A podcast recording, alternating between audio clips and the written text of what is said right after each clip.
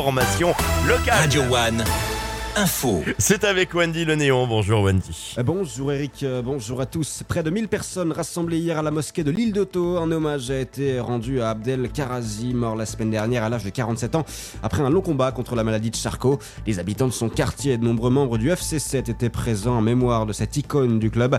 Un hommage sera également rendu ce samedi au stade Louis-Michel en marge du match entre le FC7 et Millau. Un système de covoiturage lancé par la Glo de 7, il s'agit de Klaxit, le modèle, a fait ses preuves dans d'autres territoires.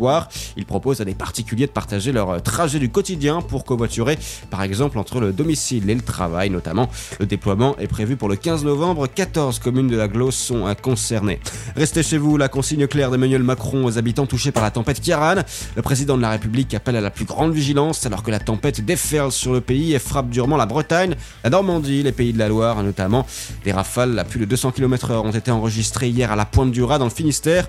On attend aujourd'hui encore de fortes rafales de vent à plus de 170 km/h par endroit. Par mesure de sécurité, plus de 12 000 pompiers sont mobilisés, tout comme des milliers d'agents 10 en cas de coupure de courant.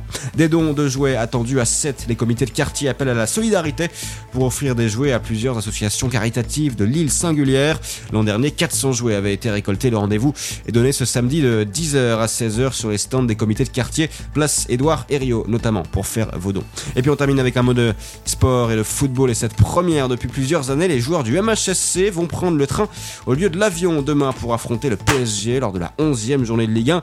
Les joueurs de Der Zakarian auront donc un wagon à privatiser. Ils ne sont que quelques clubs de Ligue 1 pour l'instant à privilégier. Donc le train plutôt que l'avion, ce mode de transport plus doux, plus respectueux de l'environnement. Le match donc est prévu ce vendredi soir entre Montpellier et le Paris Saint-Germain dans la capitale. Voilà pour ce point sur l'actualité. Je vous souhaite une bonne journée sur Radio One. Merci beaucoup Antoine. Vous me ferez euh, mes hommages à Wendy euh, finalement. Et rendez-vous dans une heure pour euh, l'essentiel de l'information.